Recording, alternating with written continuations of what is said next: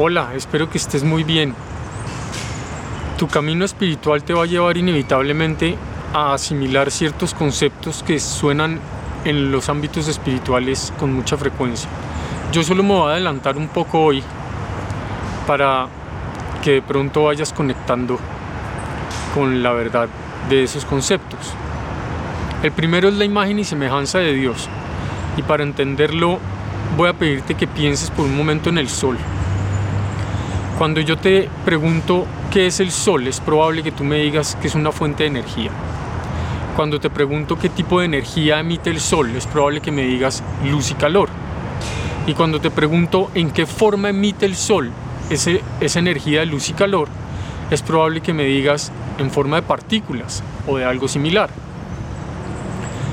Siendo así, es muy probable que estés de acuerdo conmigo si te digo que cada partícula de luz y calor que recibimos todos los días está hecha a imagen y semejanza del Sol. Ahora lo llevamos al ámbito espiritual. Si nosotros somos hechos a imagen y semejanza de Dios, es porque Dios es una fuente de energía que nos creó en su emanación de la energía de más alta vibración. Y aquí es donde la física y la espiritualidad empiezan a tocarse un poco para aquellos que solo creen en la ciencia. Dios es una fuente de energía que emana constantemente partículas de su misma energía, que es la energía de más alta vibración del universo, y es aquella energía que nosotros conocemos como el amor incondicional. Entonces aquí empieza a surgir otra pregunta y es, si nosotros estamos hechos a imagen y semejanza de Dios, o sea, si nosotros somos la energía del amor incondicional, ¿por qué vivimos tanto caos en la, en la tierra? ¿Por qué vivimos tanta violencia y por qué vivimos tanto en lo que conocemos como el mal? Y ahí entra el otro concepto, aquí entra el concepto del libre albedrío. Dios nos creó como partículas de su amor incondicional, pero a la vez nos dice, experimenten. ¿Por qué? Porque si nosotros nos quedamos en la perfección de su emanación, en la perfección de su energía, es como si no existiéramos. Por lo tanto, tenemos que experimentar un contraste para poder llegar otra vez a comprender lo que somos. Es ese proceso que se llama hacer conciencia de lo que somos.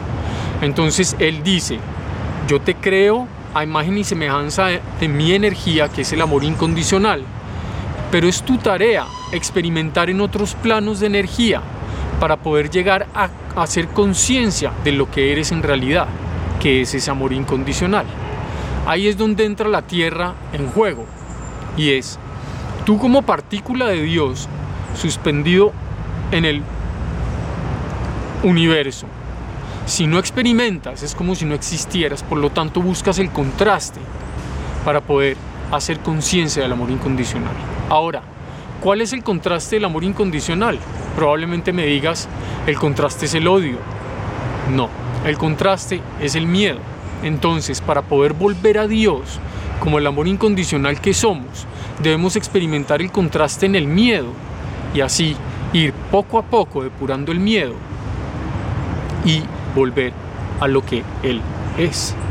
Y esa experimentación del miedo es a través de un plano de la tercera dimensión que del cual hace parte la Tierra, que nos permite la experimentación de la supervivencia, nos permite la experimentación del miedo a través de la sensación de tener que sobrevivir. Ese es el libre albedrío. Dios nos dice, haz lo que tengas que hacer para que vuelvas aquí, ya habiendo reconocido lo que eres y habiéndote reconocido como hijo mío. Entonces aquí viene la otra pregunta y es, ¿cómo así que Dios va a permitir que nosotros ejerzamos violencia y nos comportemos mal? Bueno, aquí entra el otro concepto y era el que Jesús mencionaba como lo que siembras cosechas y es, Dios nos está atribuyendo a sí mismo el tema de la justicia. La justicia no le pertenece, por eso está el libre albedrío. Dios dice, eres libre. Lo único que tienes que saber es que la energía que tú emitas es la energía que vas a recibir. De ahí la frase de Jesús que dice, lo que siembras cosechas. La justicia está dada por una ley universal y esa ley universal está para todos. El que ejerce una acción desde el miedo recibe posteriormente esa misma acción desde el miedo, no necesariamente igualita, pero recibe algo parecido, para poder ir haciendo además esa misma conciencia de lo que se es. Ahí están los tres conceptos que han sido tan mal interpretados durante la historia de la humanidad. Estamos hechos a imagen y semejanza de Dios porque somos su amor incondicional. Estamos en el libre albedrío porque Dios nos permite experimentarnos para poder volver a Él o si no, no existiríamos. Y en tercer lugar, la justicia divina está dada por una ley que no pertenece a Dios necesariamente y que es una ley que dice, lo que siembres, lo cosecharás. Por lo tanto, la energía que tú emitas hoy hacia los demás es la energía que te va a regresar, incluso para que vayas haciendo conciencia de lo que eres. Ahí está, en resumen, el que eres, qué haces en la tierra y por qué vives lo que vives. Y ya iremos profundizando en este tema a medida que pase el tiempo con otros videos. Por lo pronto, te mando un abrazo inmenso y nos vemos en el camino.